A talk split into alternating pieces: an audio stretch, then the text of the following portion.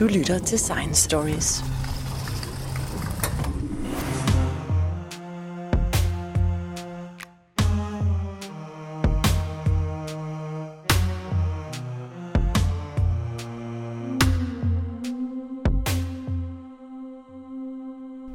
Anders Fomsgaard, lige nu der er verden ramt af den værste øh, viruspandemi de sidste 100 år. Og øh, Danmark er især øh, hårdt ramt i de her dage. Kan du sige lidt om, hvad sker der?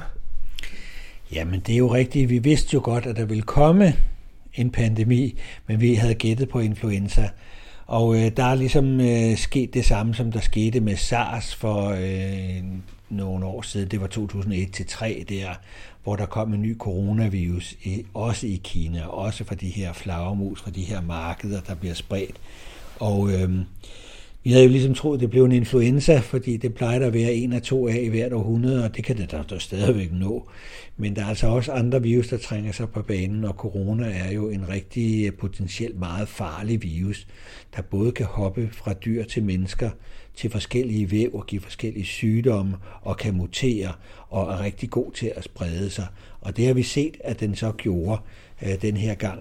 Og det gav det store udbrud eller epidemi, der var i Kina, som de øh, ligesom bruger de almindelige metoder, man kender for sådan noget, altså prøver at inddæmme det, når de opdager det, og vi troede jo en lang stykke tid, at de ville blive i Kina, og det ikke ville slippe ud. Men det gjorde det jo så altså. Og øh, noget af årsagen er nok, at den faktisk muterede den her øh, coronavirus, kalder sygdom for covid-19, og man kalder virusen for SARS-coronavirus 2. Det er så lidt hmm, misvisende øh, at have to betegnelser. Nogle siger bare covid-19-virus. Men øh, den nåede jo så også sprede sig ud af Kina, fordi den nok muterede. Altså, den har jo muteret en gang for at hoppe fra flagermus til mennesker. Det ved vi. Så der ligesom er kommet et nyt område af virus, der kan, øh, der kan splittes af et enzym, vi har i vores lunger, og så kan den så smitte mennesker. Men så er den ligesom erhvervet sig en ny mutation i Kina under udbruddet, hvor der er opstået en form af den, vi kalder for L-form, hvor den oprindelige kalder vi for S-form. Det er to aminosyre, der ligesom er skiftet ud. Hvor at den her L-form, den er ligesom bedre til at, at smitte og bedre til at sprede sig. Så i hvert fald 75 procent af de cirkulerende virus er på den form, og kun 25 på den mere oprindelige, øh, tæt på flagermusagtige form. Og øh, nu har vi også sekventeret virus i Danmark, og vi kan se, det er den her hurtigt spredende elform, som man også har i Italien og, og øh, Tyrol og de steder, hvor de fleste danskere har bragt smitten hjem fra for deres øh, forskellige ophold, øh, Øh, ferier og, og skisport og så videre. Så, øh, men, men virus har måske en tendens til at være sig sådan den her sprede evne øh, efter en mutation på bekostning af måske at være mindre farlig. Øh, det har vi ikke undersøgt så meget om endnu, men sådan har det været ved nogle af de influenza-pandemier, vi har set. Og, og øh, det er jo ikke noget, at virus bestemmer sig til at gøre. Det er smart for mig at sprede mange, for jeg skal lave mange af mig selv. Det er heller ikke smart at give sygdom og død, fordi så dør jeg selv. Det er også noget darwinistisk udvælgelse simpelthen at den, der ligesom spreder sig bedst, det er den, man også ser og dem, der ligesom øh, overlever, det er også dem, der kan sprede. Så der er jo egentlig en god forklaring på det. Det er ikke sådan, at virus har en, en vilje, selvom det er en måde, man sådan kan beskrive det på for at huske det. Men den har altså så øh, spredt sig, og, og øh, det må jeg sige, det er en af de meget altså, hurtigt spredende virus, jeg kan komme i tanke om. Altså hele Kina på 29 dage, og øh, vi så jo udbrud i Italien, hvordan det spredte sig hen over en weekend. Og her i Danmark, hvor vi begyndte at komme i den her eksponentielle fase, der er det jo ikke noget med en fordobling per uge, som vi kalder epidemi. Nej, nej, det er en, det er en tidobling per uge. Og, og, øh, og vi kan jo se altså, øh, fordoblinger øh, to gange i døgnet, så, så den er jo altså begyndt at komme op i den her stigende fase. Og øh, man har jo, vi er jo så op på omkring 700 smittede registreret nu, men der kan være lidt, øh, lidt bias i det, altså man tester mest dem, der lever op til nogle kriterier, at man kommer fra for eksempel røde lande, og det vil sige, at vi har ikke testet, når man kommer fra, om man så må sige, uventede lande. Øh, og, og derfor så har man øh, måske misset nogen. Øh, og øh, vi ved, at vi nok skal komme til at have en epidemi, der varer måske tre måneder, altså 12 uger cirka. Forhåbentlig kan man sprede den ud over lidt længere, så toppen, vi går meget op i, ikke bliver så høj, altså antallet af tilfælde ikke kommer så pludseligt. Vi regner med, at måske 10 procent af Danmarks befolkning kunne risikere at blive syge. Det kan være lidt mere, det kan være lidt mindre. Og det kan vi jo altid, når vi lytter til det her engang, så har vi mere resultatet. Men det er jo immer væk 570.000 danskere, der så skal smittes i løbet af, af relativt kort tid. Heldigvis så er langt de fleste jo et mildt forløb. Og det er jo det, vi klynger os til. Det er derfor, at når man diskuterer, hvor farlig er den, så skal man ligesom tænke på, hvad mener vi lige med farlig? Hvis det er for den enkelte, så kan man sige, jamen hvis de langt de fleste over 85 procent er milde, øh, hvad så? Skal vi så øh, være så bange? Øh, men altså 5 procent øh, af, af de smittede, som jo immer væk også er mange, omkring 25.000, øh, bliver alvorlige og måske indlæggelseskrævende. Og så må vi jo se, om sygehuset kan følge med det. Og øh, hvis dødeligheden, den bliver vi så opgjort lidt forskelligt. Der er forskellige tal, der baserer. Det kan jeg også forklare, hvorfor der er det. Men lad os nu sige, at den er omkring øh, en procent eller sådan noget lignende. Øh, så er det jo ganske betydeligt antal mennesker. Lidt skævt fordelt. Det er ligesom om, det er mm, de ældre over 60, over 70, der ligesom må stå for skud. Øh, især hvis de også har øh, nogle kroniske sygdomme som diabetes eller forhøjet blodtryk eller øh, sådan nogle ting. Så, øh, men den sygdomsforløbet er også en lille smule øh, specielt, kan man sige. Øh, men det er mere for at sige, at vi er alle sammen modtagelige over for en virus. Vi har ingen immunitet over for den, så den kan jo sprede sig til mange. Og vi regner som sagt med, at det kunne blive 10% eller 15% sådan noget lignende. Og det vil sige, at i rå tal er det jo mere, end vi ser ved det, som folk ellers sammenligner den med, altså en, en, en sæsoninfluenza. Det er noget værre.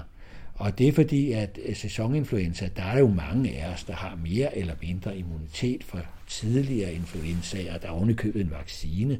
Øh, så det er jo begrænset for, hvor mange der ligesom bliver smittet. Her er der jo altså lået af, altså det kan jo potentielt smitte os alle sammen. Men vi regner med, at det er nogenlunde på det lav. Øh, men, men det du kommer med her, altså de tal du kommer med her, ja. det er jo vurderinger. Vi ved ja. det jo ikke med sikkerhed. Jeg tænkte på den anden coronavirus, som vi ikke lige nævnte, den der hed MERS. Den havde jo en dødelighed på op imod 35 procent. Og det er jo en helt anderledes alvorlig ting. Ja, det er rigtigt. Vi, øh, vi kender nu til tre dødelige øh, coronavirus, mere eller mindre dødelige. Og øh, det er sådan, at når man skifter fra en naturlig vært, som er flagermusen, over til en anden unaturlig vært, mennesket, så er den her virus fuldstændig utilpasset. Og derfor giver den altså også en meget voldsom reaktion over for vores immunsystem, og den inflammation eller betændelse, vi får i vores lunger, gør jo, at vi så ikke kan trække vejret.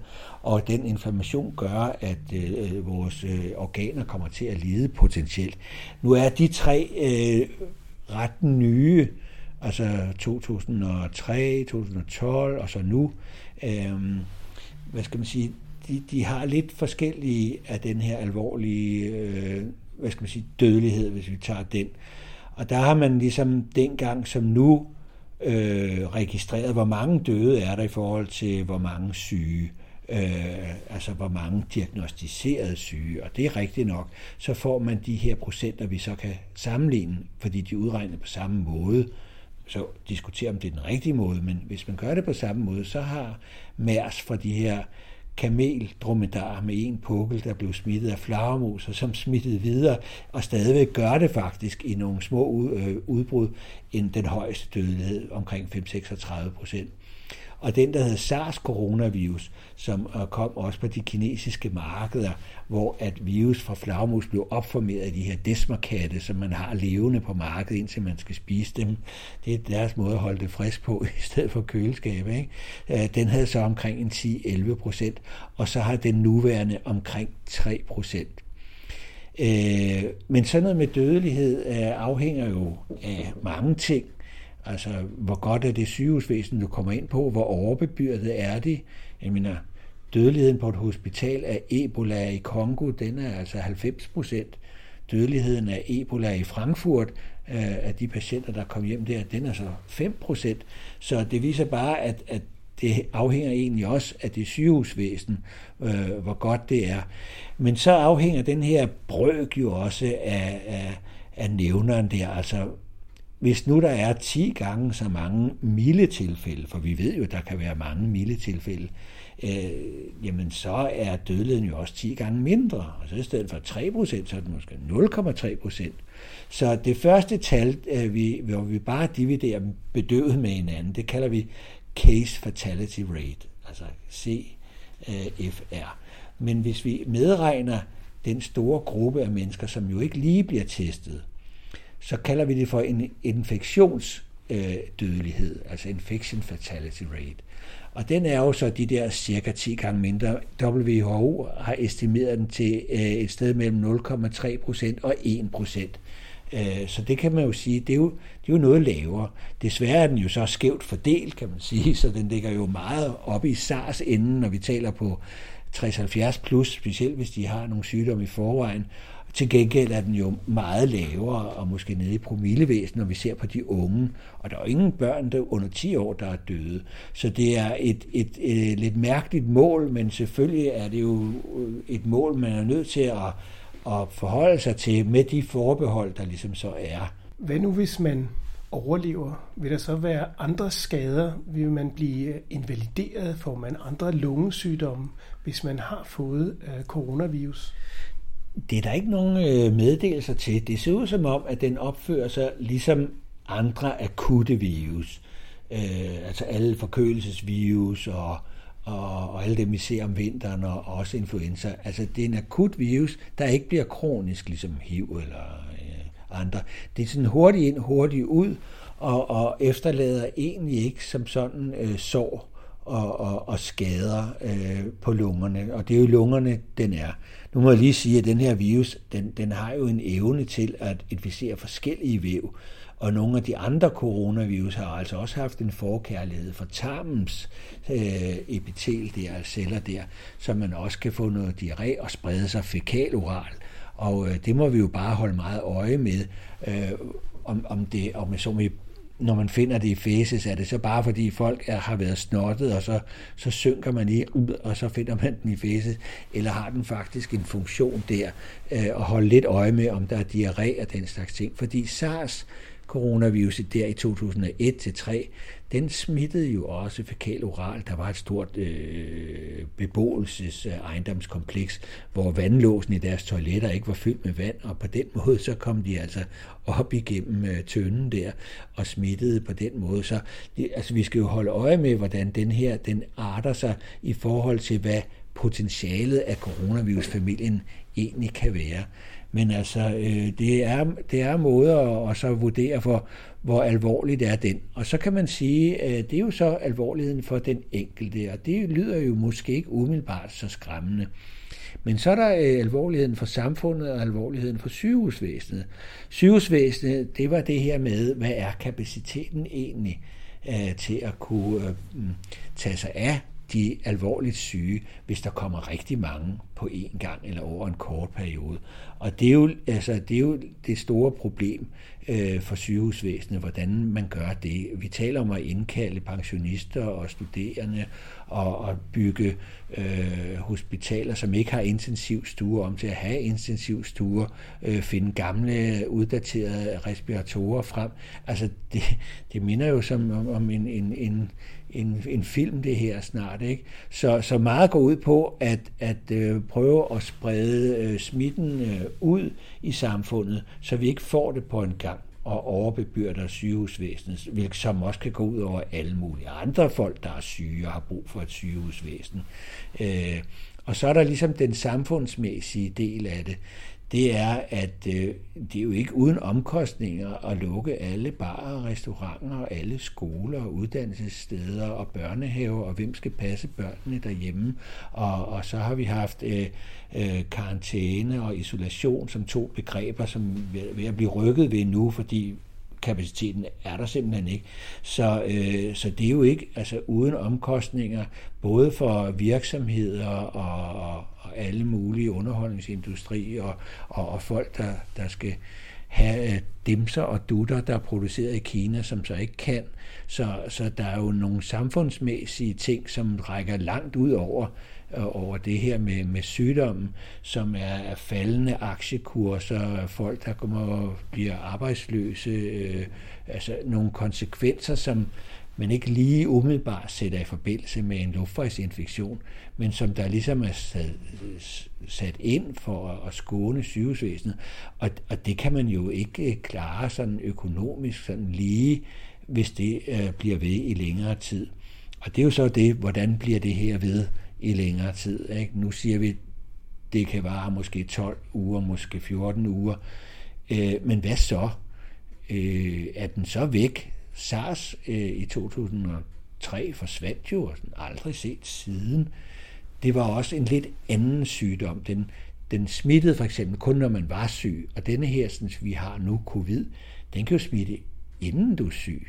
Og, og dermed bliver det jo meget sværere at inddæmme, fordi så kan du ikke se på folk, hvem der smitter, og dermed har du ikke rigtig styr på, hvordan du kan kontrollere det. Der blev SARS nemmere at inddæmme i inddæmningsfasen, og det var måske derfor, at den forsvandt. Men hvis du ligesom har et reservoir af mennesker, der du ikke kan se det på, så kan det godt være, at den øh, opfører sig anderledes og mere sådan influenzaagtigt, at der kan komme i bølger. Den første bølge har vi så nu, og så kan den næste bølge komme til næste øh, efterår og vinter, hvor at øh, danskere i den nordlige halvkugle og andre, der bor i den nordlige halvkugle, går indendørs og øh, smitter hinanden. Der er også andre ting om vinteren, der, der gør, at det er nemmere at sprede. Der er lidt tørre luft faktisk, så dråber holder sig svævende i, i, i længere tid og over måske flere meter, end vi havde regnet med, og øh, tør luft indtørrer vores slimhinder, så vi er mere modtagelige, og, og der er en lang række ting, som man skal blive klar over nu, øh, og lufte ud og walk and talk out, øh, gå uden dørs, fordi ingenting smitter i fri luft. Altså vi skal have lavet os nogle nye vaner øh, for, at, for at prøve at komme om det. Øh, men vi kan jo bare gå ned i børnehaven om vinteren og så se, hvor mange der har 11 under næsen der. Det, det er jo den måde, at man smitter hinanden utrolig meget. Og børn, som jo ikke har oplevet nogen af dem før, de er jo meget modtagelige. Og så er det det med luftvejsinfektionsimmunitet Den plejer ikke at holde så længe. Den kan måske holde et år, men, men, men så kan man få det samme igen. Øh, så, så der er mulighed for, at, at den her kan udvikle sig ved at komme igen i en bølge næste vinter, og måske en bølge næste vinter igen. Og når de bølger kommer, så kan man sige, Nå, men hvad dem, de 570.000, der havde det første gang, er de så ikke immune? Og så kan de måske ikke få det anden gang. Det kan vi jo håbe på, at det er sådan, men, men vi ved det ikke. Vi kan prøve at gætte ud fra den ene virus og over fra den anden virus, og om det er nogenlunde det. Men vi må jo bare se, om det er sådan, og at, det, at, at man kan ikke få det igen, eller man kan få det igen, eller hvem får det i anden omgang. Og det kan også godt være, at virus så øh, muterer til at kunne sprede sig i anden og tredje bølge altså endnu bedre. Og så kan vi så håbe på, at det er øh, går på den måde, det burde, altså at, at sygeligheden og dødeligheden også falder på den bekostning. Men altså, den, den kan jo lige så godt mutere den anden vej. Altså Zika-virus, som kom fra Afrika, det var en helt mild øh, myggeoverført sygdom i Afrika. Du knap nok bliver syg, altså næsten ingen overhovedet feber, måske lidt røde øjne. Og da den ligesom øh, får lov at sprede sig med nye myggearter på grund af de klimatiske forandringer og tager en tur rundt om jorden, ikke? Asien og til Sydamerika, så muterer den på vejen og får en mutation, der gør den værre, og pludselig ser vi nervevirkninger øh, øh, af den med de her øh, skrumpehoveder, som det er blevet kaldt, ikke? men altså en utrolig masse andre neurologiske sygdomme, ud over bare mikrocefali, ikke? det er blindhed, døvhed og, og alt mulige andre ting. Og det er jo en mutation, der er gået den anden vej, så vi, vi, vi, kan, jo, jo gætte, og vi kan håbe, men, men vi ved det jo egentlig ikke. Det skulle jeg lige til at spørge dig om, fordi at nu så mange mennesker over hele verden bliver inficeret med den her coronavirus, kunne man så ikke forestille sig, at chancen for, at den muterede til noget, der var værre, måske i virkeligheden kunne være et kæmpestort problem? Jo, altså det er et helt reelt problem, for det ved vi, at øh, coronavirus, og faktisk alle RNA-virus, også influenza, Ebola, Zika osv., er gode til at mutere, eller det gør det hele tiden. Og det er rigtigt nok, jo flere den inficerer, jo, jo større øh, risiko er der. Hver gang den deler sig, sker der jo nogle fejl. Så hvis den kan dele sig igennem rigtig mange mennesker, gennem, øh, over på hele planeten i rigtig lang tid, så kan det alle mulige og umulige øh, mutationer jo opstå, kan man sige. Det, den har altså muteret forbavsende lidt egentlig indtil nu, af hvad vi ved fra, fra, fra øh, der i start af januar til nu. Og det kan vi jo så håbe på, at den bliver ved med. Men der er altså nogle joker i det her spil. Der er kontinenter som hele Afrika, øh, hvor man måske ikke diagnostiserer så meget som her, og, og måske i virkeligheden ikke aner, om den er der, og i hvilket omfang. Og der er jo, det er jo et rigtig stort kontinent, hvor det kan sprede sig øh, og, og lave sine ulykker. Indien er et andet øh, kontinent. Men øh, altså, heldigvis kan man sige, at det har været så mildt som muligt nu her. Og vi kan jo håbe på, at den, den, den forbliver sådan, og den måske ender som en af de fire forkølelses-coronavirus, vi kender udmærket hver vinter i Danmark. Ikke? Vi har jo fire, som ikke er dødelige, men er selvfølgelig generende ved at, at lave sygdom og børns første sygedag og alt det, vi diskuterede. Men øh, det er jo faktisk omkring en fjerdedel af alle luftvejsinfektioner om vinteren i Danmark er coronavirus og en af de fire kendte. Så det kan jo være, at den et scenarie øh, ender op som, som den femte øh, mille. Det kan vi jo håbe på. Har vi været for naive, eller er vi for naive? Er der meget mere, vi kan gøre for at beskytte os mod virus? øh, når vi lige pludselig kan blive øh, ramt af sådan en her? Ja, altså, man oplever jo, at der kommer flere og flere nye øh, alvorlige virusudbrud. Det behøver ikke at være pandemier, men altså Ebola-epidemien, der var for eksempel i Vestafrika, ikke? Det, den, det var jo den største nogensinde, ikke? med nogle af 20.000 smittede. Og, og øh, da den så øh, klingede af, efter at have dræbt omkring 50-60 procent af de smittede, så opstod den jo så igen i Kongo, altså lige i kølvandet. Og det udbrud, der er i Kongo, det har jo altså øh, varet i, i nu to år. Og, og, og det plejer jo at tage 10-14 dage, ikke? eller højst nogle måneder. Så altså e, en epidemi af, af Ebola med en høj dødelighed i Afrika, i Kongo på over to år, og den er stadigvæk, den er der stadigvæk. Det er jo, øh, det, er jo det, vi oplever, at der kommer flere og flere øh, nye virus, Øh, vi kan nævne, nu nævner vi Zika, men Usutu-virus er også ved at komme, øh, Chikungunya, altså gode afrikanske navne, de plejer at være leveringsdygtige i nye virus, fra selvfølgelig dyr, ikke? Altså vi er meget opmærksom på den her dyresammenhæng.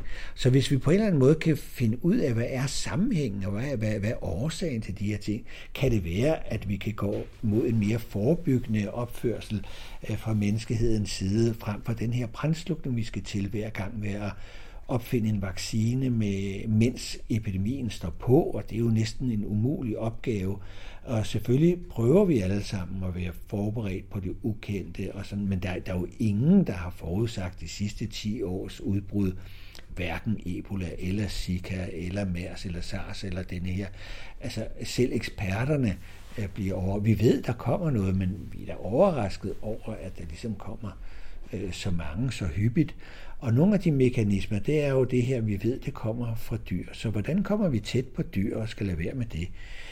Ja, altså dels kan man sige, at dyrene kommer til os. Hvis vi begynder at fælde regnskoven i Kongo, sådan så at øh, frugtflagermusene, ebolaflagermusene ikke har noget sted at, at være, forstyrrer deres habitat, så flytter de ind til menneskene ind i byen, så kan vi lære det. Altså, så, så det er jo dels dyrene, der flytter ind, men det er også mennesker, der flytter hen til dyrene ved at have levende, eksotiske dyr på et kæmpestort madmarked i Kina, og have det som, som øh, en, en, en kultur og tradition. Det er uhensigtsmæssigt, kan man sige, når man er klar over de her fordele, at have den her tætte kontakt med dyr. Derfor prøver man også at lave de der One Health institutter. Serum Instituttet er også lige blevet til sådan et, hvor vi har overtaget øh, veterinærernes øh, eksotiske virus øh, ind på det her øh, på samme område.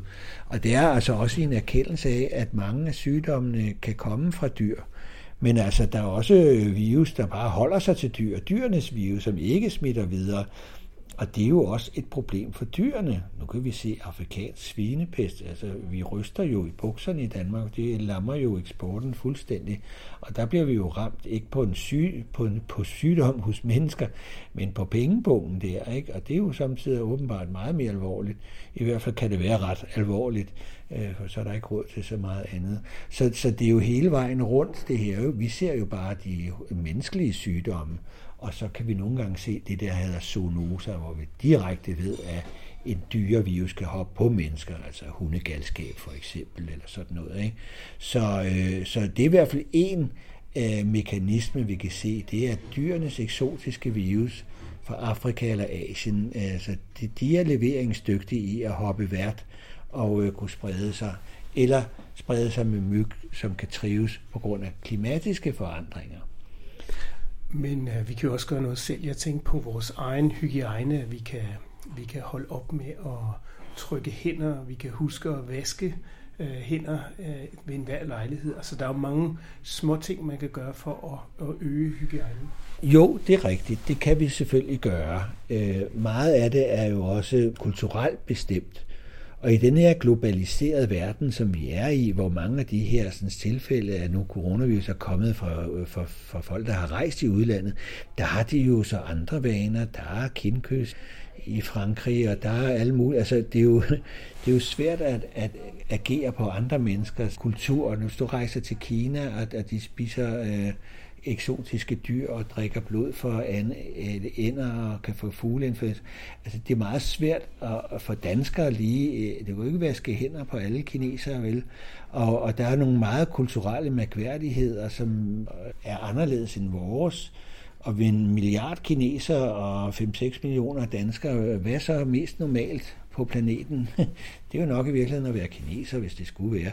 Så der er sådan nogle sæder og skikke og kultur og kulturelle ting og sager, som man kan måske ryste lidt på hovedet af her og, og sige, jamen vi skal ikke gå med masker i Danmark. Det gør man i Kina, men hvorfor gør man det? Ja, det er noget kulturelt. Før havde man amuletter, og så fik man at vide, at det var altså noget overtro. Så, så og masken er ligesom blevet en amulet, som er lidt mere videnskabeligt begrundet. Men hvis du spørger eksperter i Danmark, så siger de, nej, det hjælper sådan set ikke. Det er kun, hvis du ligesom er syg, eller du er en sygeplejerske, der skal stikke øh, hovedet helt ned i halsen på en, der skal podes eller lægges i respirat, så, så, så er det der, du skal bruge den. Men sådan ude på gaden, hvor der er ingenting, der smitter af fri luft, der er det helt omsonst. Og så ser vi bare alle i Asien rende rundt med det. Ikke? Og øh, i Amerika, der gurler de hals meget i alle mulige produkter, og, og, og det er deres våben mod corona. I Indien skyller de næsen. Ikke? Altså, så selvfølgelig kan vi gøre noget i Danmark ved at vaske hænder, men det kræver ligesom, at du er et land, der har sæbe og, og, og, og har den kultur.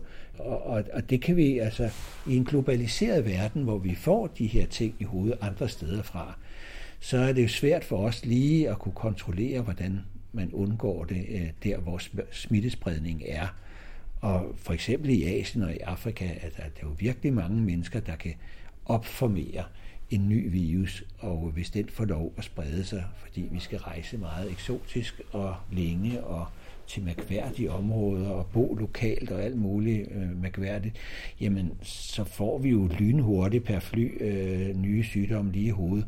Og så er vi i gang med brandslukningen der, ikke? Altså, så man kunne måske kigge på nogle af de øh, mekanismer, som jeg prøver at gøre opmærksom på, og så se, jamen, kan vi forstå, hvordan det sker? Altså, er det migration af mennesker og fødevarer, øh, som er øh, skyld i nogle af de her udbrud af Roskilde syge norovirus, hvor vi absolut skal have øh, friske himbær i januar måned. Ikke? Og de bliver jo så produceret i Nordafrika, som har nogle helt andre måder at dyrke det på, bruger måske menneskeafføring til gødning og sådan noget. Og så tror der pokker, vi får hepatitis A-udbrud, eller norovirus, altså Roskilde syge, af den slags ting. Altså, der er altså nogle, nogle mekanismer omkring migration af fødevarer og mennesker, en, en globalisering, hvor at vi får det hele i hovedet, fordi vi rejser de mest eksotiske steder. Og der er nogle klimatiske forandringer, der gør, at, øh, at myg og insekter spreder sig, og, og, og der er nogle øh, måske trækruter af fugle, der så også ændrer sig. Sådan. Så, så der er nogle mekanismer, vi måske skulle prøve at og se lidt internationalt på. Nu har vi taget os meget af klimakrise og grøn omstilling. Der er altså nogle, nogle ting gemt der, hvor man ville kunne gøre noget. Vi kan også gøre som forskere noget, tage ud og, og finde ud af, hvad for nogle virus er der egentlig derude. Ikke? Nu siger vi, det er bare en virus. Ja, altså det er jo så ikke lige meget, hvad det er for en virus, og det vil være skønt at vide, hvilke nogle virus er der i flagermus i det hele taget, og, og, og hvad for nogle øh, er der i desmerkatte, og, og, og hvilke receptorer har vi i kroppen, der kan øh, rime med en af de, hvis de skulle ud, eller kigge lidt på... Øh, gul feber, som man har i Afrika, ikke? med de samme myg, som findes i Asien. Hvorfor findes gul feber ikke i Asien? Det er der ingen nogen, der ved, men det kunne da meget nemt komme. Og så har vi jo en meget, meget stor katastrofe. Altså man ligesom prøver at finde ud af, hvordan undgår vi, at de opstår, og hvordan undgår vi så, at de spredes. Og der kan man måske gå ud og lede efter, hvad der i virkeligheden nu har, er for nogle virus. Og nu har vi ligesom øh, teknologien til at sekventere fra, for eksempel frem molekylærbiologisk til, hvad der findes derude. Altså sådan nogle ting, tror jeg, man skal koncentrere sig øh, om. Øh, måske ikke mere end at lave øh, øh, hurtige vacciner, men, men i, i parallel med der i hvert fald at se, om vi kan lukke nogle huller, inden de opstår, og finde dem allerede i, i første bølge, første præbølge, hvor, man, hvor vinduet er, er der, altså kun er få smitte, hvor man ligesom kan nå at lukke hullet, kan man sige. Og det kan man læse meget mere om i din nyligt udkommende bog, der hedder Det er bare en virus. tak skal du have, Anders Fomskov. Mm.